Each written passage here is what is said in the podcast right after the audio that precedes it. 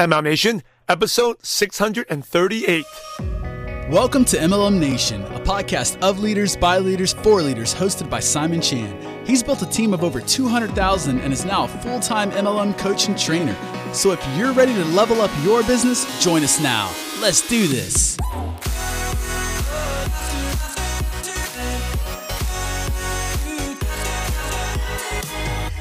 Hey, are you driven by purpose or just by money? Is network marketing all about the fancy cars, mansions, or the quote-unquote lifestyle, or there more to it?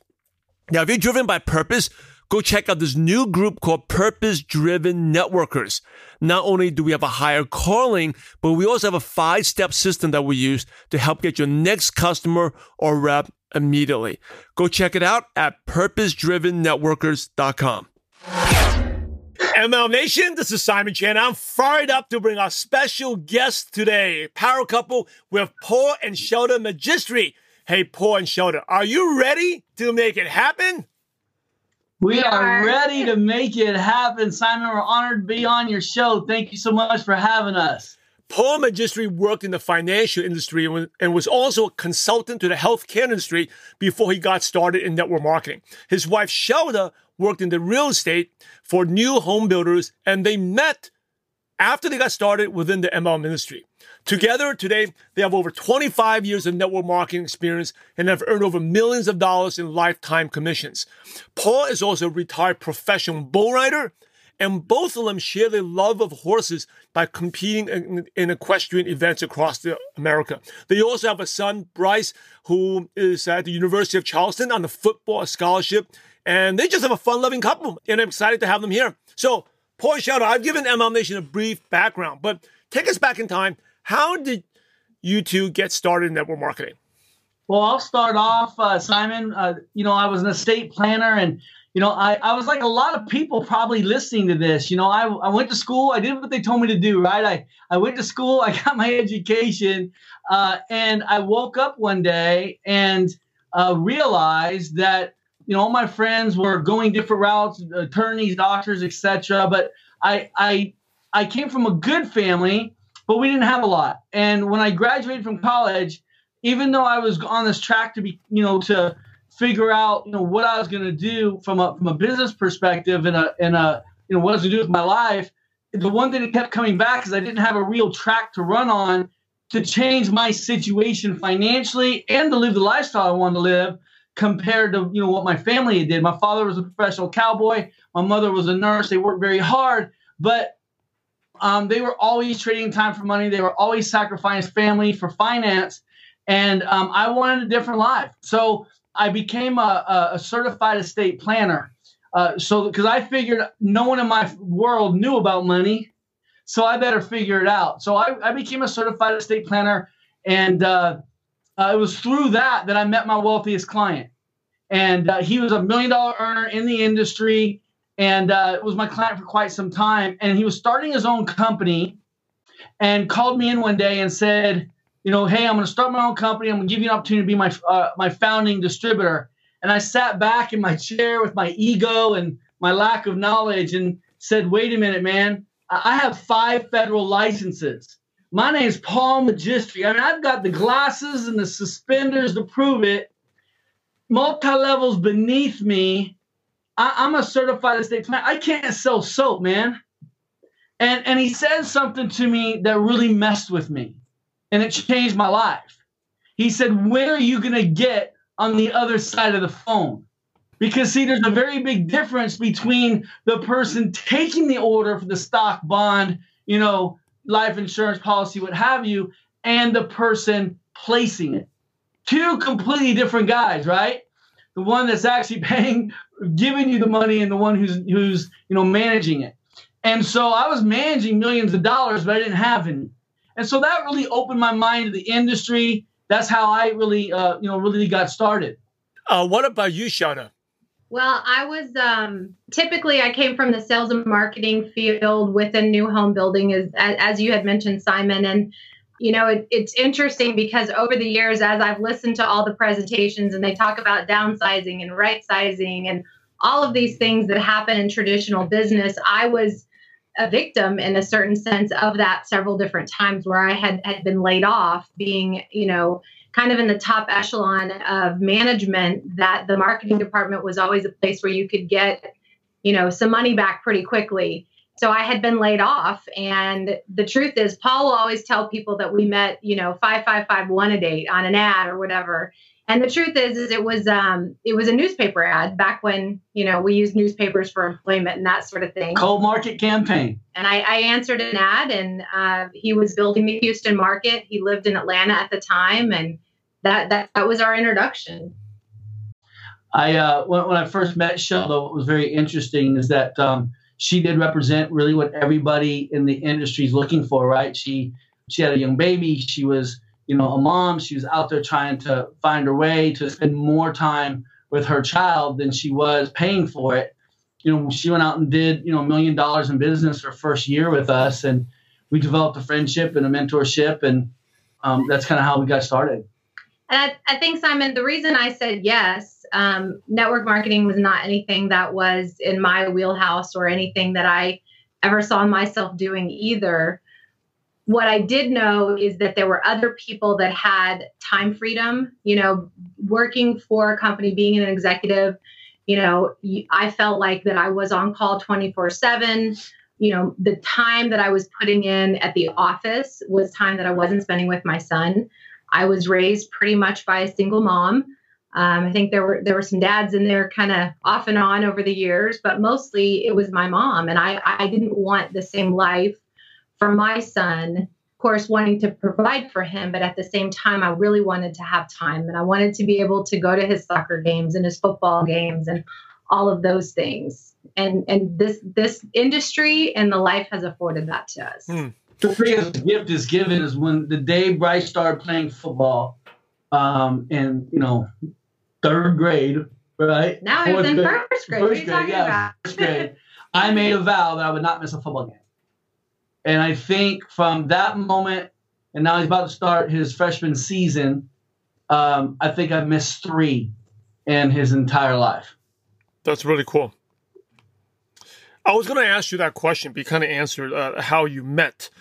But let me ask you this. So obviously, when you answered an ad, Shelda, did you want to go out with him first, or you actually wanted to join a business first?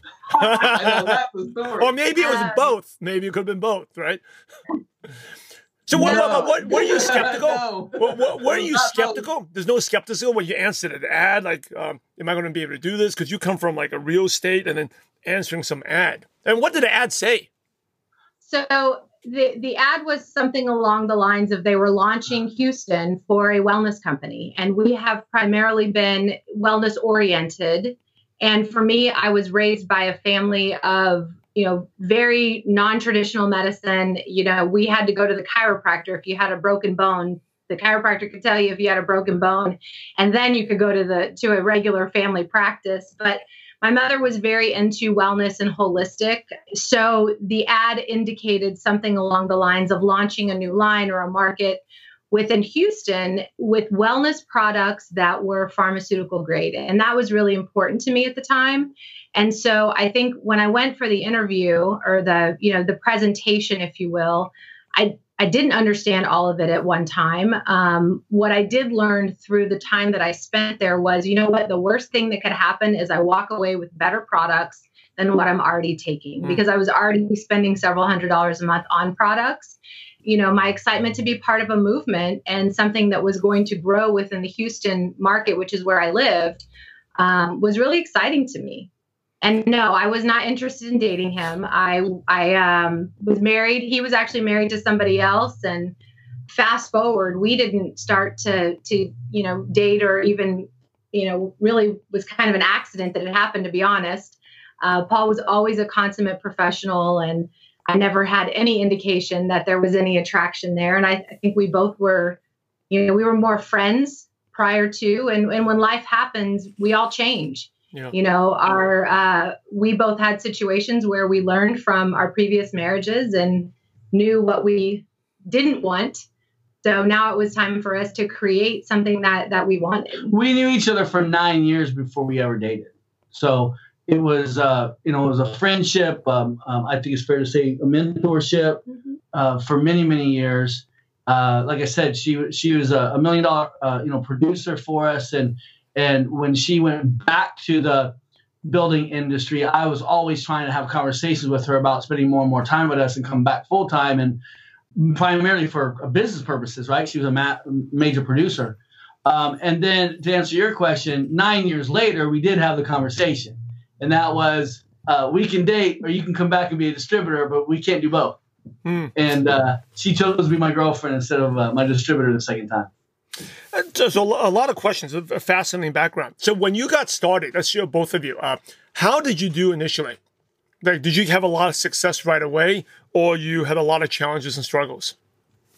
So I think our stories were different. When I first started, I was the first distributor of the company, and I was still an estate planner. And so I had very specific instructions.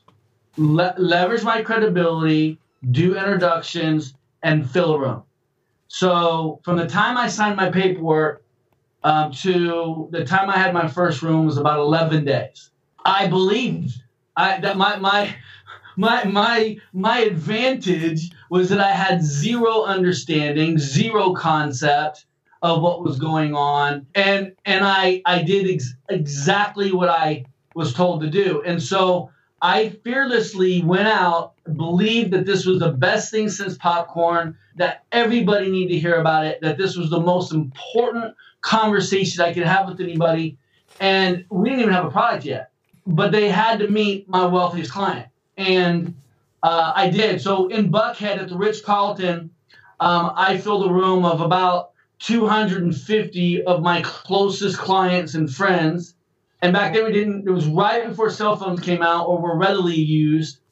And I remember calling my mentor and the owner of the company from the lobby. And it was about 8 minutes before showtime. He was on his way down. And I caught him in his room and I said, I have to cancel this. I'm telling everybody to go home. He's like, what are you talking about? I said, I'm sorry. I'm going in right now, and I'm telling everybody that I apologize and that they need to go home. He said, why? I said, you don't understand. I have probably $20 million of managed money in this room.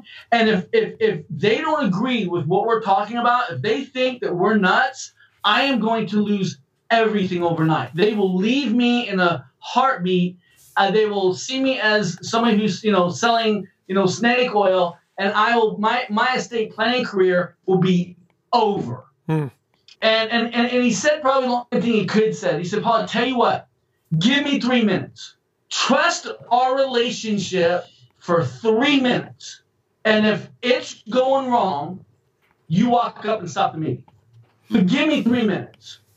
We're here. We paid for the room. You've got everybody waiting on us. Just give me 3 minutes. Can you trust our relationship? And we went back, 10 years. And he said, can you give me 3 minutes? And I did. And it was the most valuable 3 minutes from a business perspective of my life. That 3 minutes changed my life. Obviously, it wasn't 3 minutes. How long did it last? So the meeting was about an hour and a half because we had nothing. We had no videos. We had one VCR video that was about probably 21, 22 minutes long. It was way too long. And it was really describing something we didn't even have. And an ink board. And that's how it started. And I couldn't even tell you much more. Matter of fact, the second meeting that we had 3 weeks later, I said the vice president of the company's name wrong. I called him by the wrong person. So, I didn't know anything. I was so green. And which proves that work ethic and drive, belief, can overcome the ignorance you have starting your business. My belief was huge. My belief was huge in the person that brought me to the opportunity and the CEO, because he had everything I wanted. I was this big financial guy, but he had everything. And it wasn't just the money and the cars and the house. Sure, had that. But he was a faith-driven guy. He was spending time at church. He was spending time with his kids. He was spending time with his wife. He had all the things that I was chasing. And so he was in better health than I was. And so So all of that was something that I was chasing. So I sold out. Yeah, it's fascinating. It's like, and you see this a lot, like people who know a lot about network marketing often aren't very successful because they almost know too much. And they start thinking of all these different scenarios while they realize the most important thing they're missing is that faith and the belief, right? And like sometimes when you know too much, actually, and you don't have that passion, it hurts you. Well, I think there's three steps for that having value, Simon. The first is that they have to be willing to die to the opportunity, to submit to the opportunity, which means the opportunity directs you, you don't direct it. Two, you have to be humble. Because I had uncles that were big-time earners in the industry, and I stepped away. That's why I avoided it, because I didn't want product in my driveway. I didn't want meetings in my living room. I didn't want people to, you know, run away from me at grocery stores. I didn't want my neighbors to put signs, please don't disturb. I mean, I because I experienced all that, but these guys were serious 5- and 6-figure earners. One of them was a 7-figure earner in the industry. So I thought I knew a lot about it. What was required of me was to realize something that some people on your call may find a little bit harsh, but it worked for me. My mentor said to me, if you've never made $10,000 a month for 3 to 5 months in a row, you know nothing. And that was hard because I'm educated. I have family. I'm a numbers guy. How can you tell me I know nothing? He said, if you've never made $10,000 a month in this industry and kept it for 3 to 4 months, you know nothing. Well, if you can, if I was able for Paul, I was able to not let that offend me and say, okay, that makes sense. If no, I have horses. Lots of people like to ride, but very few people really are horsemen. So that made sense to me. And so I just submitted. And if he said stand on one leg and blink with both eyes, I did. That's really good. You said three steps. You said willing to die to that opportunity. And then, submit's a better word. Submit to the opportunity. Yep. Be humble. Yep. And recognize you don't know anything. If you're not making for Paul, if I wasn't making $10,000 a month and I'm still figuring it out. And that was hard for me. And I know a lot of people might disagree with that, but for me, I think, and you might agree, Simon, that when you go through what it takes to make that and then sustain it, you learn a lot. There's a big difference of learning curve from your first 1,000 to your first 3, your first 3 to your first 7, and 7 to 10 is a whole different ballgame. Absolutely. Shifting over to you, Shelda, how was your first couple of weeks in network marketing like? So I knew nothing about network marketing. My background, I'm more of a black and white person, I would say, than Paul. And that's probably been the hardest learning curve for me over the years. So, I was real fortunate to have Paul as a mentor, and he laid it out for me. It was no different back then than it is today. Make your list. I was that rule follower. I made the list. I made the phone calls. I got to tell you, I was terrified. I probably blew through a couple of high-level people that could have made a difference in my business, calling them first. But you know what? I just did it. So having that leap of faith, not knowing a whole lot, but following what people told me to do and not questioning it, the fear factor, was really big and still is today. We always laugh and talk about our chicken list. The people that we're too chicken to call or whatever. And, following the guidelines or following what was set out for me, make your list, make the phone calls. And for me, I liked and really fell onto the concept of connecting, right? Like I made the introduction and then connected them, the three-way call, which, is a Zoom or FaceTime or whatever it is, for people today. But I basically just utilized every tool that I had, for my marketing background. I'm like, why should I do the work when I don't know anything? And like you said, what I have found even for myself, as well as distributors over the years, is the more you know, the worse you get. Because you try and do too much versus just letting the tools and the videos and all of the things that are available in every company, just letting those things work pushing play and being quiet. You know, that was probably, you know, the hardest thing is you want to always add your 2 cents and explain it all in your way. But the tools that most companies have are designed to do the heavy lifting for you. So I really utilize my upline. Unfortunately for Paul, I'm one of those people that pretty much, you know, showed up every day. We had offices and I showed up every day and I would sit in his office and make phone calls and he couldn't shake me. You know, every now and then he'd be like, this is a private conversation. You need to get out. But mostly I just made appointments for him to help me with that initial conversation to move people along. You know, we always talk about that this is an event-driven business. You got to keep moving people from one step and one thing to the other. So I was not wildly successful in the beginning. And I think that's just part of the nose, right? You don't know what you're doing or what you're saying. And until you get a cadence down, until you know kind of the guidelines of what you should say, you got to test it out a little bit. And you're going to lose some people here and there, but I'm a firm believer that everything happens the way it's supposed to, that the people that were in my business, that are in my business and that showed up in my life were there for a specific reason during a specific time. Yeah. So I just had to really trust the process, if you will. And Simon, repetition makes experts of us. Yeah. I'll say that again. Repetition makes experts of us. That's good. And so when she would continue that repetition, what happened was, if my memory serves me, you know, she did $1 million in her first year, but the lion's share of her volume she did in her last quarter of her year.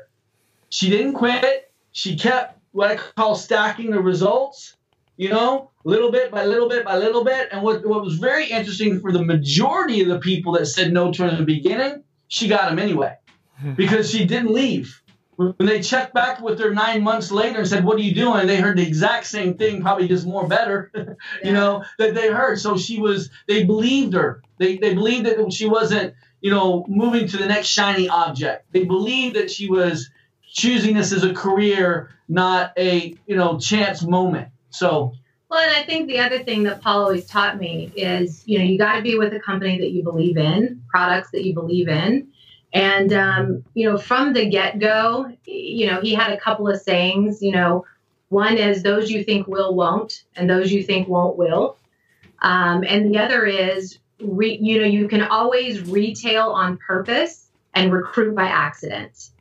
So, or opposite, right? Recruit on purpose and retail by accident. So almost every encounter in a conversation that anyone should be having, and I found it to be this way, that there were a lot of people that I approached that, you know, were, you know, had full-time jobs, had no interest in the business, but you know what? They bought my product.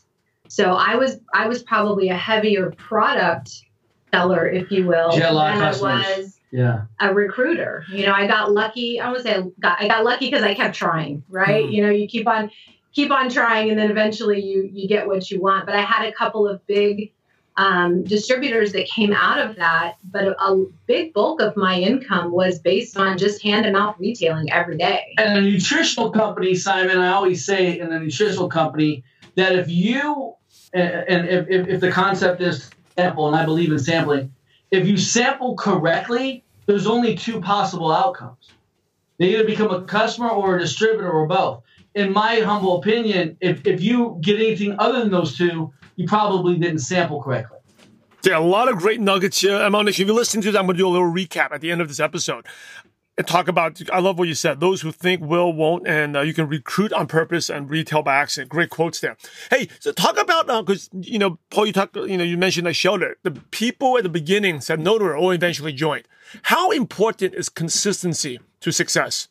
Well, I believe it's almost everything. I think consistency and discipline make up for lack of talent, knowledge, or skill in the beginning. It may not by itself get you to, you know, 6 figures a year, but you'll make significant income just because you, what I call grind, because you stayed consistent, you did it day after day. And what I tell people is that consistency means different things to different people. The size of your commitment has to be commensurate with the size of your goal. You can't have a $2 you know, consistency commitment with a $100,000 goal. They have to match. So if I'm someone who just wants to make $500 a month and acquire X amount of customers to get there so I can start saving for my college education for my child or get out of that credit card debt that got away from me or buy a new house, the consistency there might literally be, you know, touching my business every day for 30 minutes. Touching it with a phone call, touching it with a follow-up, touching it with an email, touching it with a sample, touching it with a three-way call. Whatever your system is, it may only require 20 minutes of touching it, but you got to do it every day. And not only do you need to do it every day so that you, the law of numbers can help you, but it also needs to for your belief. As we said earlier, consistently makes experts out of all of us. So I think it's everything. Very good stuff. Hey, I'm on Nation. Let's prospect together and get results immediately.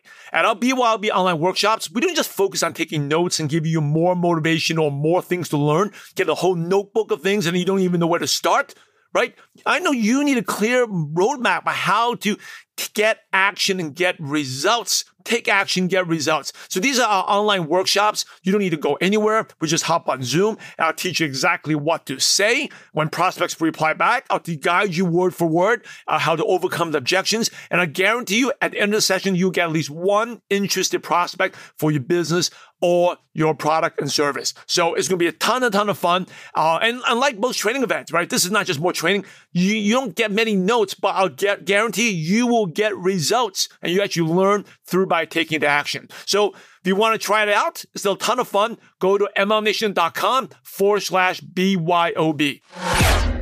You talked about your, Shelda. You were, you have fear, terrified. And maybe I know you guys are working on a big project right now. It's really, really exciting. I was checking it out, the BrainTap. But talk about fear and like, how did you overcome? Because you were like terrified. And Paul, you even had fear. You're like your whole, your seed planning business was at risk.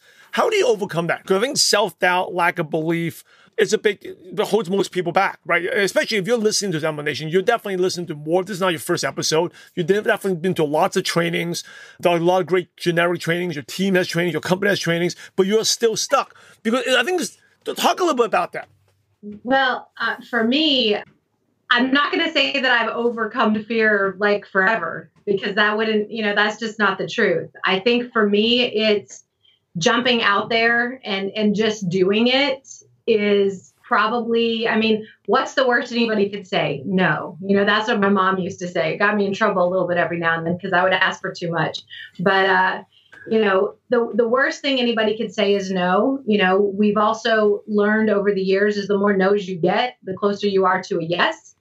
I think that just really doing my best in my head to understand and believe that when people say no, they're not saying no to me, that it's not a reflection of me as a person, that it's okay for people to say no, and I don't need to talk people out of it or into it. Mm. What I found over the years is when I got a no and I kept on and pushed and eventually they said yes, it really didn't work out for me. So really, I know it might sound, probably my fate, to be honest, Simon, is just having faith and knowing that, God put me where I was supposed to be and that the right people will show up and the right people will join me, and understanding that I'm not in control of everything. That I would say that's probably, do you have anything else? I do. I think that's right on for you. I think you defined it perfectly. For me, Simon, I believe that for most people that are overcome by fear, there are two things that they haven't addressed. One is that their why has to be greater than their fear. I was terrified of failing because failing was going to mean business ruin. And quite frankly, Simon, we all have different kinds of psychoses. For me, particularly back then, being embarrassed was a big thing for me. I didn't want to fail financially, but I also didn't want to be embarrassed. So my why had to be greater than those two things. You will risk a thing if the reward is great enough, if you truly internalize it. Now, the second challenge is being able to, once you've acknowledged it and you said, okay, this is my why, and you're sold out that it doesn't matter. I'm gonna jump out of the airplane anyway, because the result that is at the other end of that, at the landing, is greater to me than my fear. Once you've done that, then you have to provide yourself the appropriate tools. And the most important tool is in between your two ears, because that self-talk will talk you out of that very value of your why. Well, maybe my family really isn't that important to me. Or maybe that's just a dream. Well, you know, having more money than time. That's just a silly saying. That self-talk. What I tell people all the time is that you are worthy. And this was for me, Simon, this was probably the biggest aha moment for me in my professional life. And it bled into my personal life, is that I came to the determination finally that you are worthy of your dreams. Your dreams require a payment of discipline, work ethic, and consistency. So once I knew what my why was, and I bought into that I was worthy of my dreams, and all I had to pay for my dream was, discipline, work ethic, and consistency, then I felt armed enough to risk the chance of failure, the fear of being embarrassed, because my why was worth it. Hmm. Yeah, the self-talk, though. How do you change your self-talk? Because there's, I'm not good enough, or I can't do it, or Paul and Shelda, they're really good. They're very well connected. Paul has a company of 250. I can fill a room. I can't even fill up 250 people in the last 5 years. I'm not good enough. I'm not good looking enough. Or all these negative self-talk. Or, I come from a poor... How do you overcome that? So I'll say two things about that. First of all, anyone on the show that would say that they can put a number in the room, whatever it is, it might be 50 people, it might be 100 people, it might be 150 people. I will tell you, or two, or whatever it is. I will tell you that is 99% of the time an absolute untruth and negative self-talk, and I'll prove it. Simon, how many people did you have at your wedding? 102. 102 people. What was the size of your first room at multi-level? 7 people. Okay. So what I would say is you had the capacity of 102 people, because they want to eat your groceries and hang out with you.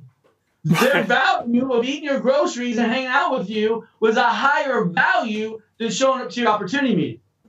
So what I tell people is that my room at some point should be commensurate with what I had to our wedding. And what's interesting is that my first room was actually equal to our first wedding, or our wedding. And so what I will tell you is that you have to overcome, again, that fear, and you have to have, a real good understanding of your why. I had no fear inviting everybody in the planet to meet my beautiful bride. Zero fear. I want everybody to come to our event, because I believed it was worth missing whatever they had planned. Question is the venue that I'm building for my business have the same belief? That's good. I like that. I didn't answer your question about self-taught. Yeah, by the way, before I just realized I gave myself too much credit.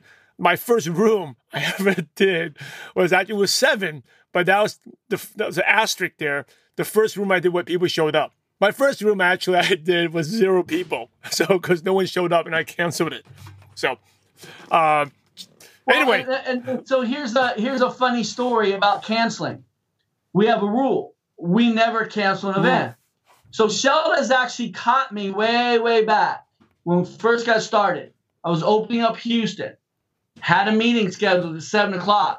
She came in about 7:15, 7:30. She actually said she wasn't going to come, but then she did. I think I guilted her into it. and she came in, and I really think that was the first day she thought I was absolutely nuts, because I was doing a full-blown presentation. Animation, the whole thing. I mean, I was pitching. Guess how many people were in the room? No one, just you and Shelda. Shelda wasn't there. She walked in on me presenting an empty room. Because I knew I needed the repetition, and I needed to speak this thing into belief. I had to speak it into, I wasn't skilled enough. I hadn't been in the business long enough. I wasn't good enough to say, well, the room's not worth my time. I believe in energy. I believe in taking care. So the self-talk I had to create in my brain because I didn't have the tools. I wish I had the tools I have today, but back then I didn't. So mantras and doing it anyway, letting my ear hear my presentation and my belief helped with my self-talk. That empty room, me talking to myself, I was giving myself I was overcoming my negative self-talk I would have an hour later driving home about my empty room and how I was wasting all my time and giving up my estate planning business and I wasn't going to grow. That's good. Simon, something that came up for me as you guys were talking was I remember the first time I had to speak in front of the room. And, you know, today it's kind of like we speak in Zoom, but it's still, you know, it's one thing to be on the phone where nobody can see you or whatever, but to actually see your face. We had a full room of probably 100 people or so. My very, very first time ever speaking. And being the person that I am, I had all of my note cards. I knew, like, I had my little cheat sheets. I knew exactly what I was going to say. Paul walked past me as he introduced me and took my note cards. So we're walking by, and I'm like, welcome, ladies and gentlemen, welcome, Shelda. And she walks up, and as I give her a hug, and welcome her to the front of the room, I snatched her cards out of her hand. And those cards were full of statistics. Those cards were full of all the things that you shouldn't be saying to people. All the things that I really didn't need to memorize. And I had practiced what I was going to say in front of the room several different times. I had family members that came and critiqued me. And when you asked about fear, what I realized is that when I sink back into myself and just talk to people, tell them my experience, and really make sure that what I'm saying is not focused about what's in it for me, that it's focused about what's in it for them. When I do that and I am genuine and I am coming from my heart, there's never the fear of trying to sell somebody, if you will. For sure. And I will say that that was a huge shift in my whole experience in the industry and in life, to be honest, is that moving from, you know, being worried about if I'm going to say the right things, if I speak from my heart and I listen to what my heart wants to say, or if I'm authentic and just talk to people like they're real people and approach it from that direction, it really is a whole lot less fearful.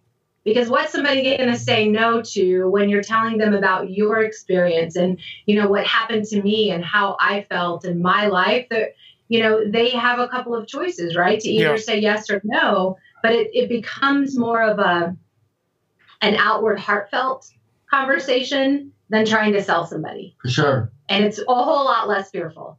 Now, that doesn't mean that I don't have mental self-talk and all of that, but I would say that that was a pivotal moment in my world until we, you know, have moved on. Because there's still lots of things while the industry is not as fearful, like I'm not afraid or have the same kind of fear. I still have fear. It just looks different. So I'm always overcoming fear on different levels of things all of the time. Your brain's being fed negativity or positivity. It's being fed reasons not to or reasons to. We are very focused and always have been on feeding our brains the positive how-to stuff and really to the best of our ability shutting out why we can't. So you talk about feeding your brain. You can feed your game positive or negative. When people think of feeding the brain, they always think about reading the books, attending the trainings, but there's so much more than that. Because, you know, that's one of the things I did when I first started. I realized it doesn't matter how much I read, when it came to talking to people, I still lacked confidence, right? I still doubted myself. So what are some ways to feed your brain? Well, I think, there, you know, really, Simon, the challenge is that the information's out there. Whatever a person wants to accomplish, be a better spouse, be a better parent, entrepreneur, network marketing, whatever it is that they want to do, the information is easier today to access than ever before. What hasn't changed is the ability to internalize that information and what I call into, in the case of business, business DNA. Meaning, when I woke up this morning, I didn't have to convince myself to brush my teeth. I didn't have to walk myself through, put my left sock on, my right sock on. I didn't have to go through mental, conversations to do a thing, right? It's just what I do. I get up, I go. Well, how do we take all this information that we need to become effective at whatever it is we want? And I know this is about business, and I'm a big believer in that. But one of the greatest things I'm so proud of is being a part and giving back, and the example of the Fellowship of Christian Network Marketers. I mean, to be able to share my heart and to be able to talk to people about what God's done in our business is paramount for us. But that didn't happen overnight. My walk spiritually, my faith walk, and my business walk, and certainly my relationship walk, and my parenting walk all came and needed to be fed in the same way. The information, again, is out there, and the analogy I give is algebra. I always wondered, why can't I take, my professor, put him in my ears, go to sleep, wake up and pass algebra? So the truth is that now, particularly as it relates to habit forming and training our brain, we can. And so Brain Health Sciences is something we're very excited about. We're actually announcing our launch, our official launch here on your show, Simon, because we have dedicated our lives in helping people get from one place of personal development to another. And one of the biggest challenges I see in our industry is the lack of duplication. We're supposed to be in this duplication business, but the truth is very few of us have ever duplicated more than 2 or 3 people to the degree of the life we have. And I'm not just talking about financially. I'm talking about personal development, relationships, walk with God, all of it, the whole picture. And so the only way I have found to be able to capture that is to start here. And what we've been able to do is acquire a technology that allows us to do that.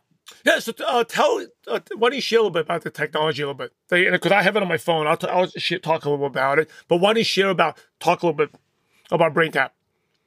Well, so initially when we came across BrainTap and decided to start our company, Brain Health Sciences, we were looking for ways to help our distributors get past that fear that we talked about today, to get from one place to another without all of the additional effort. Our worlds are a lot different today, where everything is very much fast-paced and everybody expects a result, right? But they don't want to necessarily go through all the coaching that you're doing and all of the other things. So really, we were looking for a way to condense the time frame to really get people's mindset, to get them past all of that. So what BrainTap does is it does a lot of the work for you. I talked earlier about, I'm just a big proponent of utilizing all the tools that I can. And BrainTap is actually an enhanced meditation app that includes a headset. So you can either do it with or without the headset, but on the app, we have specific modules that are for everything from, network marketing and sales mastery to sleep and wellness and health. And what we've learned is, not only is your brain indicate your life, your sleep indicates your productivity, your happiness, all of those things. So being able to really address a person as a whole. I mean, if you're just reading books all the time and you're doing trainings all the time and you're not sleeping or you're not getting that restorative things that your body needs, you're not going to go anywhere. You're going to actually, live in that state of, talk about the fight or flight kind of thing. You're going to be living in that stage more often than a relaxed brain state to really be able to learn the information properly. So what BrainTap does, and Paul, feel free to jump in anytime, is it actually does a lot of subliminal or guided visualization, along with the sound, the binaural beats, isochronic tone. So it has all of these different modalities that a lot of people may be doing individually that really gets your brain ready and in a place to be able to restore itself and to be at its, peak performance. So Brain Health Sciences is committed to, in business particularly, but into personal health, personal development, and then in business development, provide brain entrainment to the masses, and particularly in network marketing. And so BrainTap is our marquee approach to that. So Brain Health Sciences is, our goal is to be the Foot Locker of brain health, and BrainTap is Nike, if you will. And so as Shelda was mentioning, you can acquire, the app, and what's great about it is it's in specificity what people are trying to, overcome or get better at. And the brain entrainment really helps people because, as you and I talked once before, Simon, that for example, meditation is not new to you. Binaural beats is not new to you. Light therapy is not new to you. But this is the only technology that combines all five aspects of brain stimulation and advancement at the same time. Yeah. It's kind of like a Peloton for the brain. Yeah, and it is a Peloton for the brain. And we'll put the link in the show notes where people can learn more. But just to let you know, for listeners, I know you've been listening to ML Nation for a long time. I'm a big fan of this, and I've done this type. So when Paul and I first connected through the Fellowship of Christian Networkers, where we were both part of the board. Like when he first told me about this, I was like, wow, I wish I knew this. I wish I had this when I was building, because just to let you know, I did this type of work, but that time it was a lot more expensive and it was a lot harder to get. So I'll give you a reason. I still remember when I was in Malaysia, I had a vision to grow big, right? And people always talk about vision, you read books, but I just feel like deep down, I didn't believe in it. And it's because deep down, your subconscious, unless that has worked, you can't make those changes, right? And that's like, maybe if you're listening to this, you'll listen to a lot of episodes of ML Nation, you've listened to team trainings, but you still have fear. You all know, success on the other side of fear. But how come when it comes to taking action, fear holds you back? Because your subconscious is right there blocking you. It doesn't matter how many books or podcasts doing that is blocking you. So for me, I realized I grew up in the, my goal is to make 100,000, but once I get to 100,000, I had a lot of blockage to getting me to the next level. So back in 06, 07, I did tons of this type of work. How to, even before I started my, I've been blogging for almost 14 years. Before I opened my first blog, I was like, oh my goodness, what? I have no ideas. I didn't even tell you this, Paul. I would sit there all day and listen to these. Hey, when I take a nap, I'll just play it and work on my subconscious. Simon, you are creative. People want to hear what you say. You are the man. You have a lot of value to give, because deep down, I say, I'm going to create content coach. But deep down, it's like, oh no, but you're not good enough. No one has heard of you before. So anyway, I'm a big fan of it. I can go on and on. But what's cool about what you guys do is back then I had to buy all this stuff, which is way more expensive. You made it so easy on the app. Once I saw this on the app, right now I'm looking at the entrepreneur breakthroughs. Creating a winning strategy, building professional relationships. That would have helped me out, because I'm a shy, quiet Asian kid. It took me, this would have been like a shortcut. All you have to do is just listen to this for 16 minutes. Anyway, I can go on and on about it. I think it's really, really cool. I'm excited. I think this will definitely help anyone in business who is shy, afraid of rejection or sales. This would be a breakthrough for you. So I'm going to put a link. And if you're watching on the video, Paul actually has a special helmet. He looks like he's from Mars now, or from a different galaxy. And by the way, I've had that stuff too, headphones and listening to. And I can go on and on about it. But it's really, really cool. I'll put a link to the show notes page. So I'm happy. Yeah, thank you for doing this. I think the profession really needs something like this. Because like you said, the training, there's more training now than ever, but people are still stuck. People are still stuck in the driveway, mostly because of what's going on between their two ears. Everybody has a system, and I want to say this thing about why we're so excited about Brain Health Sciences and BrainTap as our marquee concept, because everybody has a training program, and most of them work, but most people don't embrace them. But when they take that very module of training, say your 5 steps to success, and create it as a module in BrainTap, We found from a recent study that with Google that their training program was increased dramatically as a result. They already had great results with their training program, but it was increased again because they added, BrainTap to their existing training. Hey, thank you so much for sharing on the show. You two have been awesome. As we wrap up, some really quick questions to pick your brain. Okay, these can be one-liners, so we keep them short. What is one of your favorite success quotes that motivates you? You're worthy of your dreams. Your dreams require payment of discipline, work ethic, and consistency. I say that to myself every day.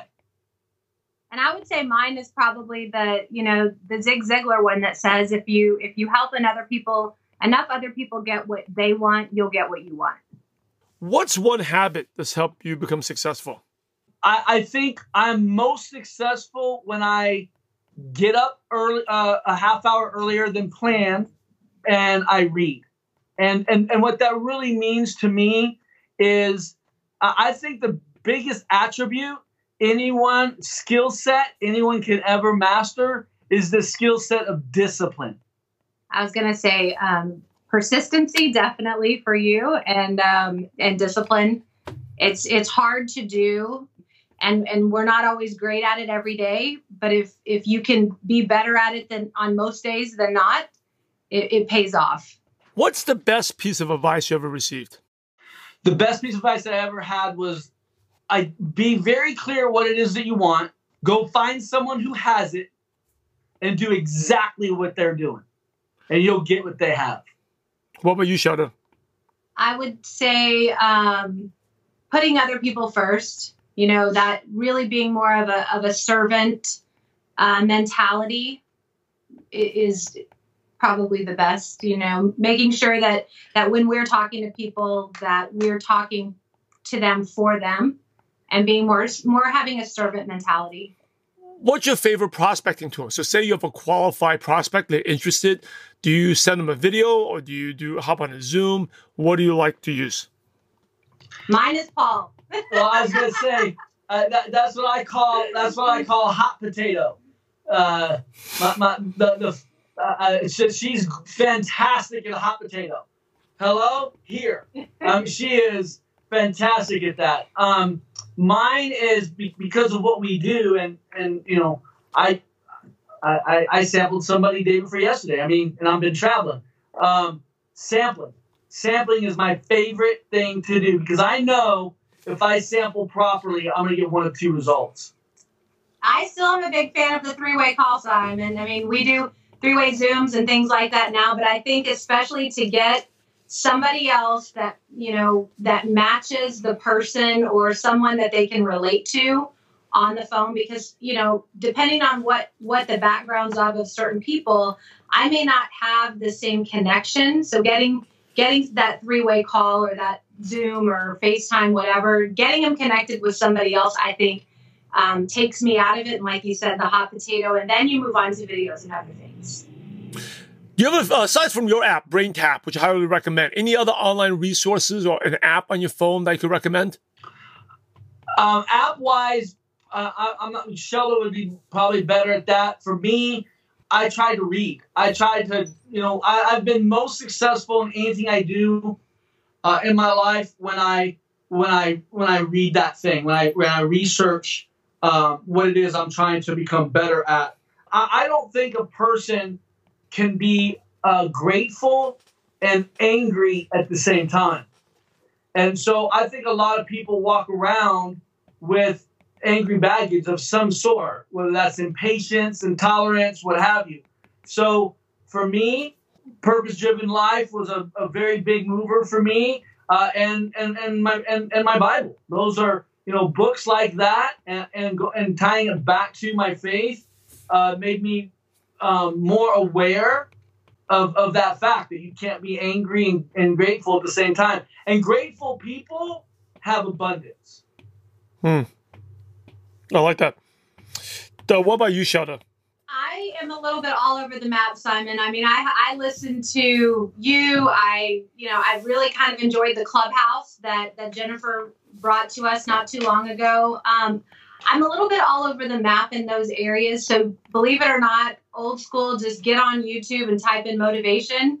That seems to work for me. But I pick a little bit from everyone because I don't want to get stuck with only one direction. I feel like that when I have a bigger sphere of influence and other people have different outlooks, that I can learn more. Paul mentioned Purpose Driven Life by Rick Warren in the Bible. Any other books that you could recommend, Shelda? Any two or three other books? I tell you, there was one that I read about habits that, gosh, what was the name of that book? Oh, actually, there's two of them, believe it or not. Self-Discipline for the Entrepreneur was a real good one for me. And The Strangest Secret by Earl Nightingale, to this day, still motivates me. It's still one because it goes back to the same thing that we've talked about today, Simon. You've experienced, we've experienced, we all experience it. And it's what's between our two ears, right? It's making a decision to go after it and to really sow those seeds of positivity versus negativity. And so I would say that's probably one that I go back to a lot. Simon, if I may, I think it's important that a person finds what it is that reignites the light switch for their drive. For Shelda, she's listened to Earl Nightingale a million times, but when she hears it, it reignites the light switch for her. It reboots her, if you will. You're going to laugh at me, but for me, Shelda will tell you that what lights my fire, what reignites me, is Rocky. I almost every morning listen to it. When I run, it's the first song I listen to. It's just for whatever reason, the thing that reignites my pilot light to get going again. You know, I have to add one more in there. Go ahead. The one that I was thinking of was The Power of Habit. And that was huge for me because there's so many things that we do subconsciously as people that I do that I had no idea of the habit portion of it, which is also kind of what, you know, motivated us in regards to BrainTap to be able to flip those switches, right? To help people get out of those habits that you don't even know that you have. So The Power of Habit was one that was very eye-opening for me. Cool. You know, you talk about listening to Rocky, the first thing. And this goes back to very similar to the program, the subconscious and the mind, right? So like certain type of music triggers us, right? It lights that switch. So when my son, who, we play pretty competitive baseball, when he was 6, he was pretty good advanced for his age. So I made a highlight reel and I edited it to Eye of the Tiger. And then before every practice, every game while we're driving there, we're playing Eye of the Tiger on a nonstop repeat. So when he's going there, his mind is automatically thinking, crushing it. Like, he's automatically not thinking about, this is the tough team, but you think, hey, ever since I was a kid, I was more advanced than other kids. You know, and really that's a big part of success, and that's really tied to what you guys are doing with Brain Health Sciences. I think mental toughness is something that is required in anything you want to be great at. If you want a great marriage, you better be tough. If you want to be a great father or mother, you better be tough. If you want to build a network marketing business, you better be tough. I think that, again, how you feed your brain does that. And you have to have that combination of knowing what your why is, making sure that you understand the value of that compared to what could go wrong, and being able to relight that belief, relight that drive, whether it's Shelda who likes, Earl Nightingale or myself that listens to Rocky. You've got to be able to turn that switch on right, when you need it. I want to congratulate you and say how honored I am to hear the story that you just told us about your son, that you are a parent that is reinforcing positivity and that is really, making a choice to do something for their son that inspires them. There's a lot of people out there that, whether it's parents or individuals, that, the talk on the way to the baseball field isn't, let's get going. It's all, remember, don't do this and don't do that and don't do this. So I just honor you as a parent also to taking that positivity into, and putting it into your children from the get-go. Oh, thank you. I'm just taking what I learned from this profession. So, and hope that kids don't end up making the mistakes I did as a kid, right? Because, you know, when I played sports, that was the only thing I thought of. You know, I played college basketball, but I could have been such a better player, but I had negative thoughts. Oh, be careful. Don't worry about this. Don't do this. And I ended up, of course, doing all the things I didn't want to do. So, hey, as we wrap up, the last question, the $1 million question. You ready? So imagine you had to start all over again and you knew no one. So you two didn't even know each other. You're like an alien that went to another planet, but you had all your current knowledge, skills, and wisdom. What's the first thing or the first place you go to build a network marketing business from scratch? Well, I'll go first if you don't mind, because I don't want to just tell you a theory. I want to actually tell you a very quick fact. In my seventh year, it took me 7 years to earn seven figures. In my seventh year, we're earning seven figures. In my 8 years, I was forced to start over within the same company. Story for another time. But I had partners and they kept that business. I started over. And so I actually moved, when Shelda and I started dating seriously, I actually moved to Houston with zero people. I had everybody I knew was already in the business and zero money. So all I had was the skill set I had acquired over 7 years and some product. And so I can answer that firsthand. The first thing you do is you get off your butt. You cannot build a business on your butt. So I got off my butt and I said hello to everybody. Number two, I quickly became a value. And the way I became a value is that I listened. If someone said, if I was talking to you and you said, you know, my son's really trying to be a baseball player and this is our goal, I would take time in my day and research the best batting coach in Houston. I would connect you to, I'd send you a little note with some articles, say, hey, I talked to this guy. This might be valuable to you. Boom.